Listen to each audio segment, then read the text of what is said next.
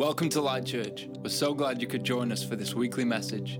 We hope this message leaves you feeling inspired and equipped to be all that you were made to be.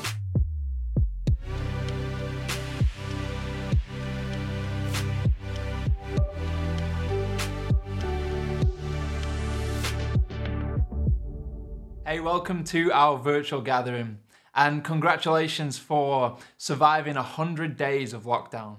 I know it's been a real difficult time for a lot of people uh, and a real strange time, but we hope this morning uh, this message finds you well. And uh, we're so excited and honored to be spending these few moments together.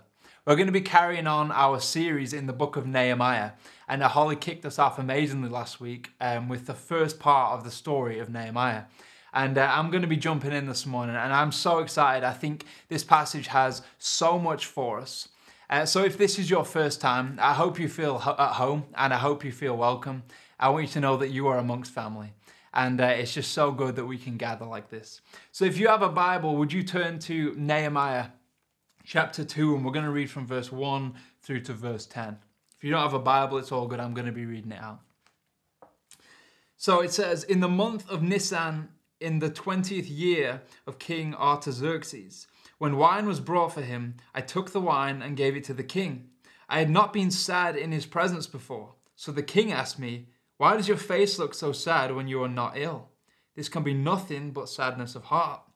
I was very much afraid, but I said to the king, May the king live forever. Why should my face not look sad when the city where my ancestors are buried lies in ruins and its gates have been destroyed by fire? Verse 4 The king said to me, What is it you want? Then I prayed to the God of heaven, and I answered the king, If it pleases the king, and if your servant has found favor in his sight, let him send me to the city in Judah where my ancestors are buried, so that I can rebuild it. Then the king, with the queen sitting beside him, asked him, How long will your journey take, and when will you get back? It pleased the king to send me, so I set a time. I also said to him, If it pleases the king, may I have letters to the governors of Trans Euphrates, so that they will provide me safe conduct until I arrive in Judah. And may I have a letter to Asaph, keeper of the royal park, so he will give me timber to make the beams for the gates of the citadel by the temple, and for the city wall, and for the residence I will occupy. And because the gracious hand of my God was on me, the king granted my requests. So I went to the governors of Trans Euphrates and gave them the king's letters. The king had also sent army officers and cavalry with me. When Sanballat the, the Horonite and Tobiah the Ammonite official heard, official heard about this, they were very much disturbed that someone had come to promote the welfare of the Israelites. This is an amazing passage, and I want to jump into this this morning. But I want to I want to speak to us this morning from this idea: it is now or never. It's now or never. Let's pray together. Father God, I want to thank you for this time we have together.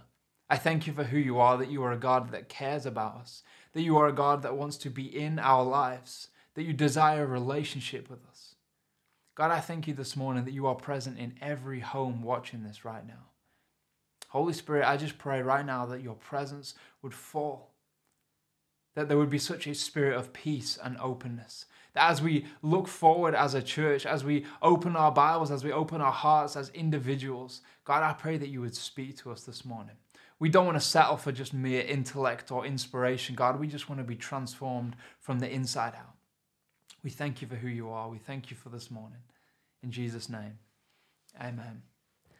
I don't know about you, in, in your life, you could look back at times and you may be able to recognize a couple of sort of pivotal times in your life where you've heard yourself say this phrase, it is now or never.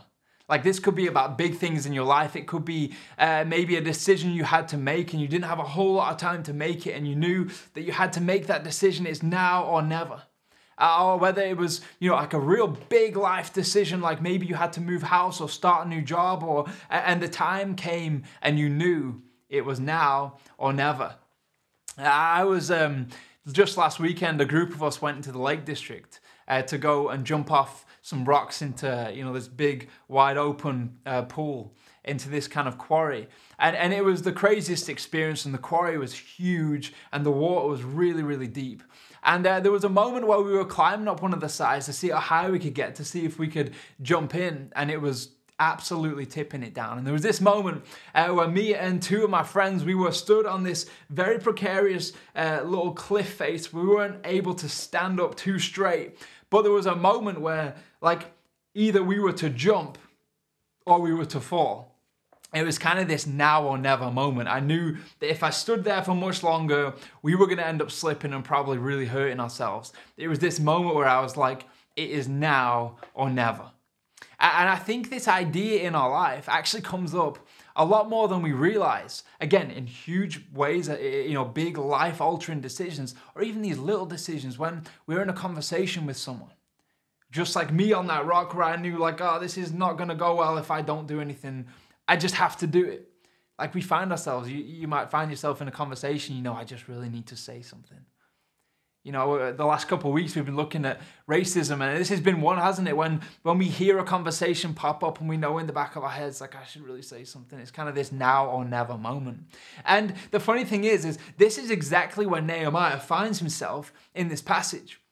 So last week for a little bit of context, Holly painted this picture of Nehemiah, who was one of the exiles of Jerusalem. So he'd been like exiled from where he was, where his birthplace was, where his ancestors were. And he finds out that actually Jerusalem had been overrun. The gates had been uh, burned, the, the temple had been like messed up, everything had just been destroyed.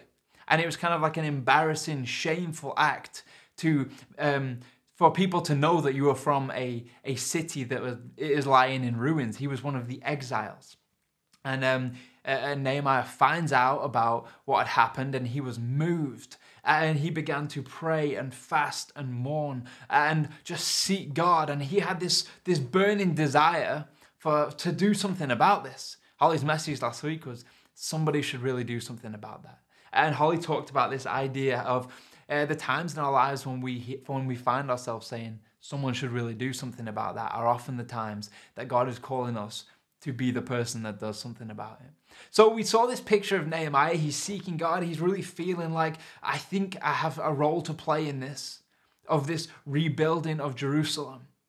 And it ends in uh, chapter one where it says Nehemiah was a cupbearer to the king. Now, a little bit of context the cupbearer was uh, very personal to the king the king had to trust his cupbearer. It was kind of an honorary position, very, very honorable, um, but he essentially was a servant. Like he was an exile of Jerusalem. Now, Artaxerxes was uh, like the king of Persia.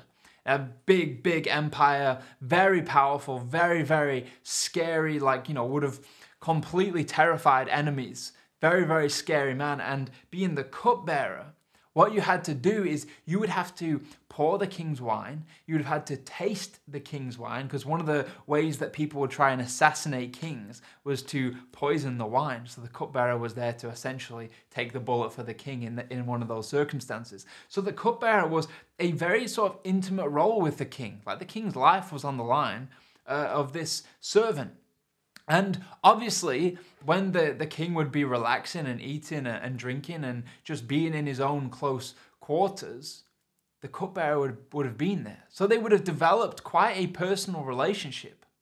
And so we find this, this story of Nehemiah. He hears about Jerusalem. He, he's seeking God. And then we see this process that Nehemiah goes through. And there's kind of three themes or three stages of this process that I want to speak into this morning because I think this can really speak into our situation personally and as a church. And I think we can learn a lot from this. And these are the three processes. If you're taking notes, it's the inner preparation, the outer preparation, and the onward provision. These are kind of the three themes we see in the passage I just read out, chapter 2, verses 1 to 10. The inner preparation, the outer preparation, and the onward provision. So let's jump into this. The inner preparation, let's start here. In verse 1, it says, In the month of Nisan, in the 20th year of King Artaxerxes. Now, we can just skip right over that, couldn't we? We could read it and we think, okay, sweet, in the month of Nisan. Sounds like a car. I've never heard of it. Well, so the, the month of Nisan is actually four months uh, after the month of Kislev. Now, month of Kislev, we learn in chapter 1, was the month that Nehemiah hears about Jerusalem. So it was four months that it took for Nehemiah to hear about Jerusalem, he prayed and he he just was seeking God and he was it was this inner preparation period. Nehemiah like had to go through a period where he was just seeking God. He was he was mourning for Jerusalem. He was contending for Jerusalem. Now we live in a culture, don't we, where I see this so often that people have these amazing business ideas. And as soon as they have the business idea, there's a website for it, there's an Instagram page for it, there's loads of stuff around it before anything has ever been sold or before anything has ever been set up. It's public, it's this big idea. Like we, we see this happening, but with Nehemiah, what happened is, is he heard about the problem. He was moved deeply with compassion. I have to do something about this. And then four months go by where he doesn't do a single thing. He's just seeking God. He's just laying it before God. He, he's, he's praying. He's contending. Like we see this time where nothing changes on the outside. No, no actions are done. There are no, no plans put in place. Nothing is like set in motion. He's just thinking and praying and meditating and contemplating. It's like the lesson in this, what is it we can learn from this? Is I want to like echo something Holly said last week. God has to work in you before he will work with you. God has to change stuff inside of you before he will use you to change stuff around you. And I think this is such a profound point for us to realize because so many of us may feel moved or may feel inspired or even called to see change or to be part of a change, whether this is on a macro level, like we want to see the end of human trafficking, or whether that's something God's put on your heart, or ah, I want to see the music industry, I want to see the Holy Spirit moving in the music industry, and or whatever it might be for you. You might feel this big burden to do something, and the first thing you do is, right, I need to get busy. I need to make contacts. I need to make changes. I need to, you know, get all these people together. I need to start raising money. I need to start doing this stuff. But Nehemiah understood that actually the very first thing he needed to do before raising the money, before going through the plans, before gathering the people. In fact, he doesn't even share what's going on until later on in like verse 17, before he'd even made it to Jerusalem. He doesn't even share it. Like he holds it tight to his chest. Why? Because he knows that God had to work in him before God used him to work through him. Now, I think in your life right now, you might find yourself in a place where maybe God has given you a dream, or God has put something on your shoulders, or God is is has put this this thing that is wrong. Is he's put a desire for you to see justice or to right a wrong that you can see, and maybe you're sat there frustrated, thinking like, oh, but I just want to get going. I just want it to happen. I I, I want to start the charity. I want to start the business. I, I need to change this. I need to start making some ripples. Can I just encourage you that the very best thing you can do right now is to seek God with everything? Is to not hold these cards so uh, tight in our hands, thinking that it's only us that's gonna that's gonna make this change. Nehemiah knew that the real power came from God. It was God that moved him in the first place. So he spent four months on his knees before God the inner preparation period is not one that we should overlook. Why? Jesus went through it himself. It, eh, eh, Jesus was 30 when he started his public ministry. 30. He prepared for 30 years for a ministry of three years. Take that into account. Think about it. The deeper the roots of a tree grow, the higher the tree can grow. So if we want to grow tall as people, we first need to understand that we need to grow deep as people. If we want to grow tall, we need to grow deep. Now, Jesus in John chapter 2, there was this moment where his mother said, Look, uh, like we're at this wedding, the wine's kind of run out. You know the story. The wine's running out. What are we going to do? Hey, Jesus, like, could you not do something? And what does Jesus say? Hey, my hour has not come yet. In other words, this isn't the time. Now, he ends up doing it. He ends up going through It's a very sort of calculated, small group of people. But if you look at the beginning of Jesus' ministry, he is so careful about who finds out because he doesn't want word of this spreading too far. Why? My hour has not yet come. In fact, a couple chapters later in John chapter 7, Jesus turns to his disciples and says, Look, you guys go on to the feast without me. Why? Because my appointed time has not yet come. Things were starting to happen. And for God, timing is so important. If you find yourself in a season right now of preparation, can I encourage you to do not underestimate the time of preparation? If you want to be used by God, allow Him to change you from the inside out, allow Him to work in you. How do we apply this? If you're in this position right now, can I encourage you to pray that simple prayer God, what is it you need to do in me? Go through the uncomfortable rhythms of changing things. You might need to change some mindsets. You might need to change some behaviors. You might need to change some habits. God needs to work in you before he works with you. This was Nehemiah's inner preparation. He spent four months. God was working on the inside. And then we get to the outer preparation. Now, this, this is an interesting step, okay? This, I want to read two verses here. So I want to read from verse 2. It says, So the king asked me, Why does your face look so sad when you are not ill? Like you could ask some people that, couldn't you? Like, why the long face? What's going on? You're not so sick. Lighten up. The king says to Nehemiah, Hey, what's going on? Like your face looks like something drastically wrong has happened here. What's going on? You're not ill? You're good? What's happening? And it says, This can be nothing but sadness of heart. And then Nehemiah says, I was very much afraid. In other words, I was terrified because this is the moment, the outer preparation. So there's this weird gap in between where we know we're being prepared for something, and then when we're doing what we're prepared to do, there's this little gap in the middle that requires boldness, requires confidence. It's a kind of now or never moment. And this is exactly where Nehemiah is. The king says, why does your face look so sad?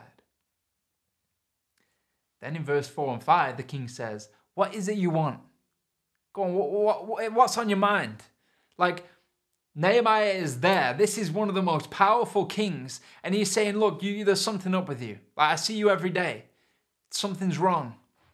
And Nehemiah, he says, oh, Look, may the king live forever. This is kind of like an honorary statement. It is, it is just kind of saying, like, it's like a greeting they would use. It's kind of wishing someone well, wishing the king well. And then what happens? It says, The king says to me, What is it you want? Nehemiah says, Then I prayed to the God of heaven. And I answered the king, If it pleases the king, and if your servant has found favor in his sight, let him send me to the city in Judah where my ancestors are buried, so that I can rebuild it. This is the now or never moment. The king says, What is it you want? In that moment, Nehemiah had been prepared. He knew what he wanted to do, he knew what he had to do, but it was kind of hanging on this moment. Imagine if, if Nehemiah thought, you know, if I tell him what I want, there's so many implications here because he's the king of Persia. Now, historically, Jerusalem resisted the Persian rule. In fact, the, the nation was actually very resistant to the rule of the Persians. They were a problem for the Persians. Now imagine going to the king and saying, Hey, I need to rebuild that very thing that, that your ancestors have despised. I want to go and, and, and rebuild it into what I know it can be. I want it to, to be rebuilt. Why? Because God has called me to do this. And if God has called me to do it, it means that God is not finished with it yet. And if He's not finished with it yet, that is going to cause you a problem. So there was implications, political implications for this. Nehemiah knew that the king could snap his fingers and have him beheaded on the spot. The king says, What is it you want? He'd obviously built a rapport with the king. So Nehemiah, he does something interesting. He doesn't just blurt it out, I want to rebuild the city of Jerusalem. He knew this was his now or never. And it says, Then I prayed to the God of heaven. Now, this wasn't one of those prayers where he was like, King, give me three days and I shall give you thy answer. This was nothing to do with that. This was a, Jesus, please help me. This was a, okay, God, I really, really need you right now. You know, have you ever prayed one of those prayers where you know you're about to go into an interview or, or something big is about to happen and you just pray one of those prayers like, oh, I really hope you're with me on this one. You know, I've been there many times myself where I'm just under my breath. It's like, Jesus, I really need you. He prayed to the God of heaven. And then he basically says, I want to rebuild the city of my ancestors. Now, he's a smart guy. He does not say, I want to rebuild Jerusalem, because that would have had huge connotations. He says, I want to rebuild the city of my ancestors in Judah. Okay, so now, like, we know what that is. He knows what that is. And later on, we see where, where Nehemiah travels. But the king says, What do you want? He says, Look, I want to go rebuild uh, all that has been ruined. If I find favor in your sight, if it's pleasing to you, can I go and do this? Nehemiah didn't give him some weird, diluted, like half answer, like he was scared. No, this took boldness. This was what it was going to take between what he was prepared to do, what he knew he was called to go to. This was the moment. What's the lesson for us in this? God will not force you into opportunities. God will not push you. He, he will not force your hand. He's going to require a step of boldness. He's going to ask you to step out. In your life right now, maybe you're sat in a place where you know you are facing a now or never situation. You're facing a situation in your life where you know, oh, I know God has prepared me for this. I know this is the moment but I just don't feel like I can do it. I, I've fallen short. There's so many reasons why Nehemiah would have justifiably been able to go, King, I'm just sad because I've heard a few things about my hometown. It's all good. Don't worry about. Don't worry yourself, King. I'll figure it out. But what did he do? He looked the king in the eyes and boldly asked for what he knew he wanted. He was bold. Are there some situations in your life right now? Are there some now or never moments that are on your plate? They could be now or never moments for, like, like I said, starting a business, starting a family, uh, buying a house, uh, opening a charity, or you know, starting a new job, whatever it might be. Or it could be a now or never moment. Maybe there is a, an addiction that you are facing. Maybe there is a situation that is negative in your life, and you know it is now or never. I'm either going to beat this right now, or this thing is going to take me to my grave. Whatever the now or never moment is, doesn't matter. It requires boldness. What is it that God is asking you to be bold? Is He asking you to step out? He will never force you into it. He requires you to step into it. Let's look at this. Matthew 14, there's this beautiful picture. The disciples of Jesus are on a boat. There's a, this crazy situation where they see a man walking on the water. The man walks closer to him and they see it's Jesus. And Peter calls out, Jesus, if it's you, I want you to call me out. And in these very simple words, Jesus says, Come. Jesus didn't get Peter in a headlock and drag him out onto the water and be like, Hi, you can walk on water now. He just stood on the water and said, Peter, step out into the unknown. Have a step of faith. Take a step of faith. Be bold step into a place that may not make sense, but according to what? The Word of God. According to that word, just come. Come to me, Peter. Peter was able to step out of the boat. And he began to sink in the water. Why? Because he started to look at everything else around him. He lost sight of the one who called him to it. You know, Nehemiah was in this in this position where God had called him to something. God had moved in him, in him.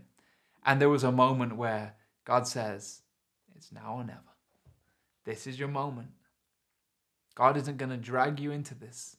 God isn't going to push Nehemiah into this place. He, he, he didn't say to him, Hey, Nehemiah, you are going to do this. He said, It's now or never. Nehemiah looked at the king and said exactly what he needed to say. This was the outer preparation. How do we apply this? Is there an area in your life that you are shying away from?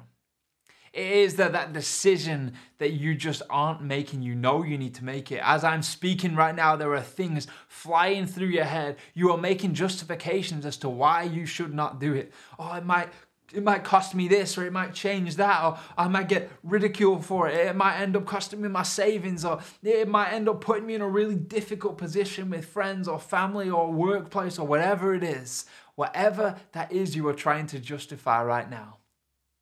You are in a period of the outer preparation where God has prepared you for something. Now he has handed it over and said it's time to step out. What areas do you need to step out in your life right now? Us as a church, we've been prepared for things. God has, has been moving us into a place. And there will be a time coming in our journey where we will have to say it's time to step out. And are we going to be the church that just starts to justify why we should? Oh, it might cost us a bit too much money, or it might make some serious ripples in the community, or it might upset some people. Or we will be a church that straightens up our jacket and says, you know what, God has called us to this. And this is what we want and we will not back down. We will be bold. We will run into what God, God has for us. I pray that we are that church. I pray that we are those people. The inner preparation where God worked on Nehemiah, where God works on us before he calls us into something.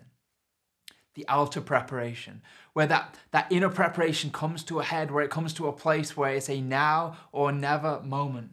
Then we have the onward provision the onward provision. Let's look at this. So in verse 9, it says that the king had also sent army officers, officers and cavalry with me.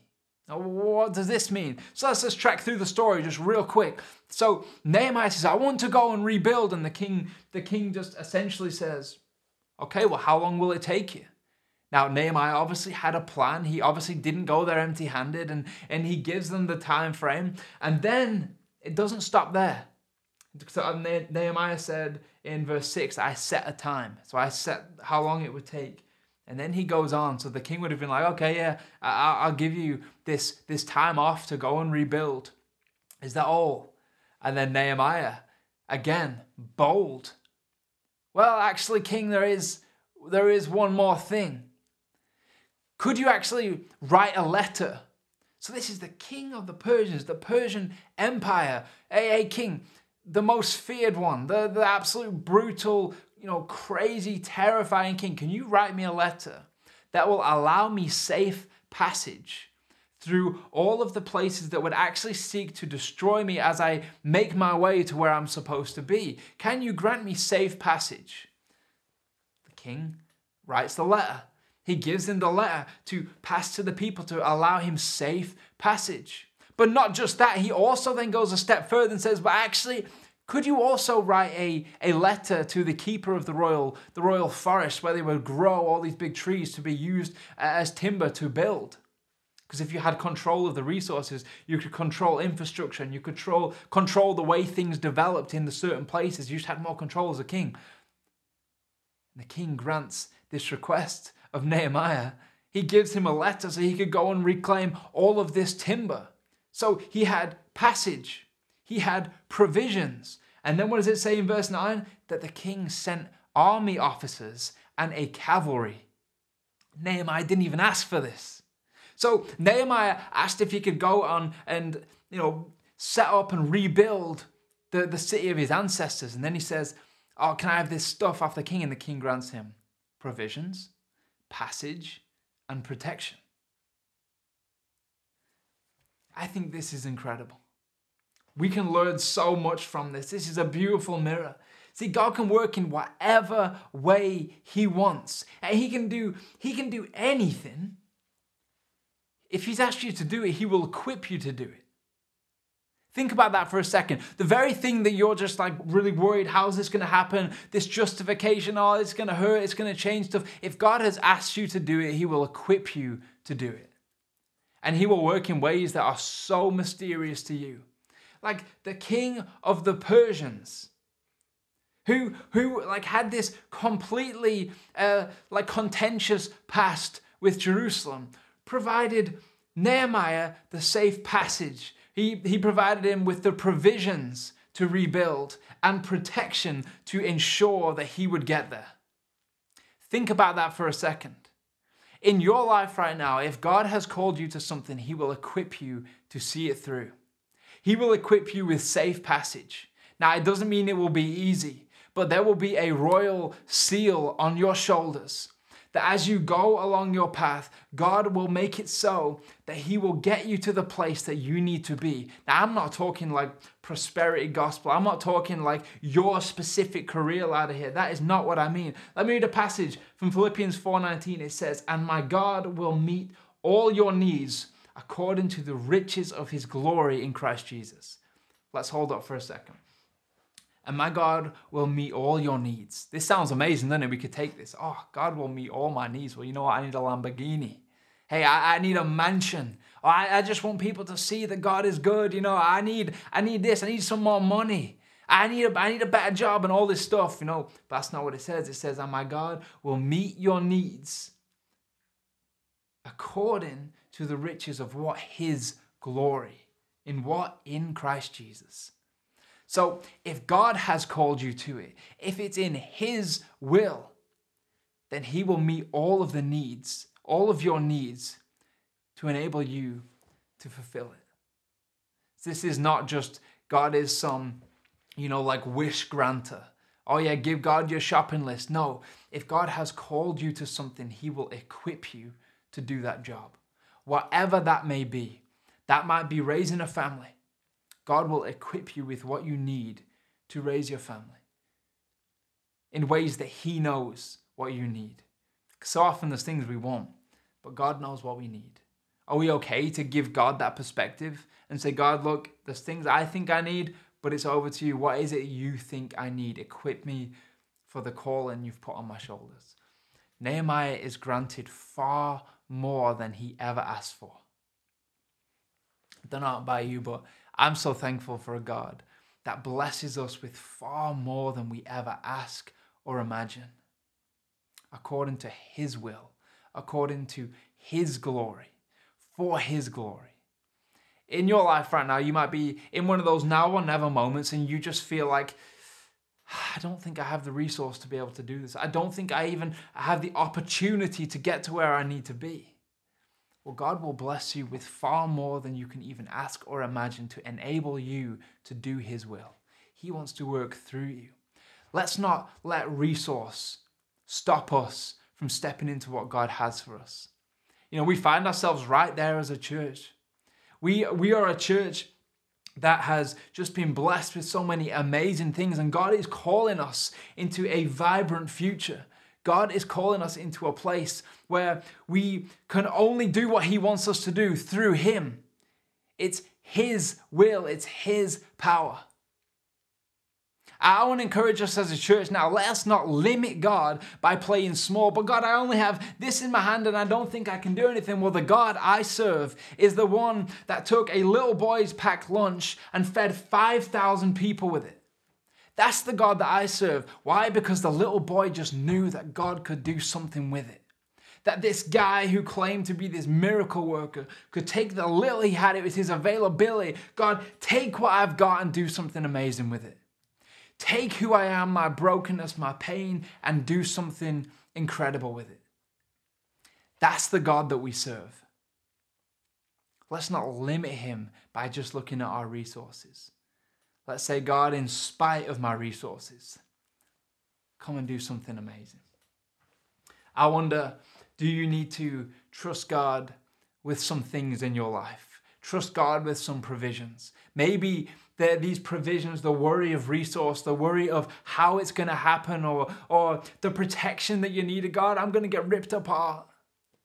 Maybe they've been the reasons that you've actually been avoiding this now or never moment. You've been playing it safe because you just don't feel like you have what it takes. Well, a little bit of a news flash you don't have what it takes. I don't have what it takes. This church does not have what it takes to be all it's supposed to be, but that's the point. Paul says in the Bible here that I boast in my weakness. Why? Because God's strength is made perfect in our weakness. We don't have what it takes, but we know the one who can make it happen. In your life right now, let's not back down from the now or never moments. Let's step up in the now or never moments because we are bold and we are confident that God will come through for us. There are so many levels to this passage we see these three themes this, this transition of Nehemiah the inner preparation, the outer preparation, the onward provision. You know, we can relate to Nehemiah in this, we can learn from Nehemiah in this, we can go through that very same process. But I also think there are levels to the Bible. I think we can learn from other perspectives of this, of this because actually the story of Nehemiah is a beautiful parallel for the gospel of Jesus, the very the central part of our faith being the cross of Jesus. Our faith exists around what Jesus did on the cross for us. That we are sinners, that we are broken, that we cannot make our way back to who we are supposed to be, who we are created to be. It took someone to come and take it upon themselves to rebuild. We are Jerusalem. In so many more ways than just one, we are the image of Jerusalem. A broken down, burnt, tired, shamed city in ruins I don't know if you can relate to that this morning. Maybe you just feel like in your life right now, in a very physical way, that you are on your knees, that you have hit rock bottom, that you cannot go on anymore. How can life ever get better than this? You find yourself in this state of brokenness. Or maybe you feel like you have it all together. And this morning, I'm here to tell you that we are all broken. We are all sinners in desperate need of a Savior. I think it's Tozer that says, We are great sinners, but God is a great Savior. I think this morning we need to understand that we are Jerusalem, broken down. We have been caught in a place where we cannot be who we were made to be. And then Jesus, sent from the Father, came down in this preparation period, lived a perfect human life he poured himself out of all divinity. He existed as fully man and fully God, lived this perfect life and went to the cross. And upon that cross, he took your sin, he took your shame, he took your brokenness. And three days later, he walked out of a grave and rebuilt us to who we were made to be. And all it takes is for us to accept that we are sinners and accept what he did on the cross for us and we can be who we were made to be. We can be restored back into relationship with the Father. This message was called Now or Never. You know, when we make these decisions where it's either now or never. But you see, when Jesus was on this earth, when it came time for him to die on the cross, it was not a now or never moment, it was a now and forever moment. What Jesus did on the cross was not just a momentary, historically bounding thing. It was something that absolutely shifted the paradigm of humanity, that sent ripples out through eternity, that changed humanity for eternity. We now have a way to get back to God. What Jesus did was now and forever. The Christian life offers a now and it offers a forever. It offers a reality and it offers an eternity. The Christian life offers purpose and freedom and wholeness now, and it offers hope for eternity. That's what it means to be a Christian. That's what it means to be a follower of Jesus. And aren't we thankful that as we stand broken and ruined, that Jesus loved us enough to sacrifice himself, to put himself on the line to rebuild us? This morning, I've got two calls, two, two opportunities, two challenges, two things I want to, to really encourage you to do. The first one is to maybe to relate to one of those themes or one of those levels. Maybe you find yourself in the inner preparation period. And my call for you is to not underestimate what God wants to do in you before He starts to work through you. Maybe you find yourself in that now or never moment. You are facing something that is going to require boldness and courage. Take the step. Know that God is behind you. Step into what He's called you to do. Or maybe you're about to step into the now or never moment, but you're worried about the onward provision. Well, our God is a provider. He will provide everything you need according to His riches for His glory through Jesus. If, if that's you this morning, this is your moment. This is your day. This is your now or never. This very moment right now is a now or never moment. If it's not now, when will it be? Let's make this step as individuals. Let's make this step as a church now or never. Or maybe you've sat here this morning and you've never heard of this Jesus before. You've never heard of this life giving, sacrificial love, and it's time for you to meet him. It's time for you to recognize that you are Jerusalem. You are this broken down in need of a Savior. And you want to accept what Jesus did for your life, that He paid for your sin. I want to encourage you this morning to respond. This is your now or never moment. This is your now and forever moment. That God would do something in you to remove that guilt off your shoulders of that thing that you did last weekend or that thing that you have done in your life that you thought was irreparable. The person that you've become that you thought was unsalvageable, irrestorable. And you want to let the great Redeemer walk into your life this morning. Pray this simple prayer Jesus, I give you my life. I give you my hope. I give you my future. I give you my family, my eternity. Jesus, I give you my life and He will flood your life with such purpose and hope and restorative love that will change your life forever. Let's pray. Father God, I thank you for this morning. I thank you for who you are, God. I thank you that you love us so much that you would come after us to rebuild us, to restore us. That you did not look at us as a broken, ruined thing, that you saw us for exactly what you made us to be. God, I thank you that you are the great Redeemer, that you redeem all that is broken, all that is lost, as long as it is given to you. God, we just thank you this morning for these now or never moments. God, I pray for just a spirit of boldness to rise up in Light Church right now. A spirit of boldness to know that you are the great provider, that you've been preparing us for something for a long, long time, and our moment is coming.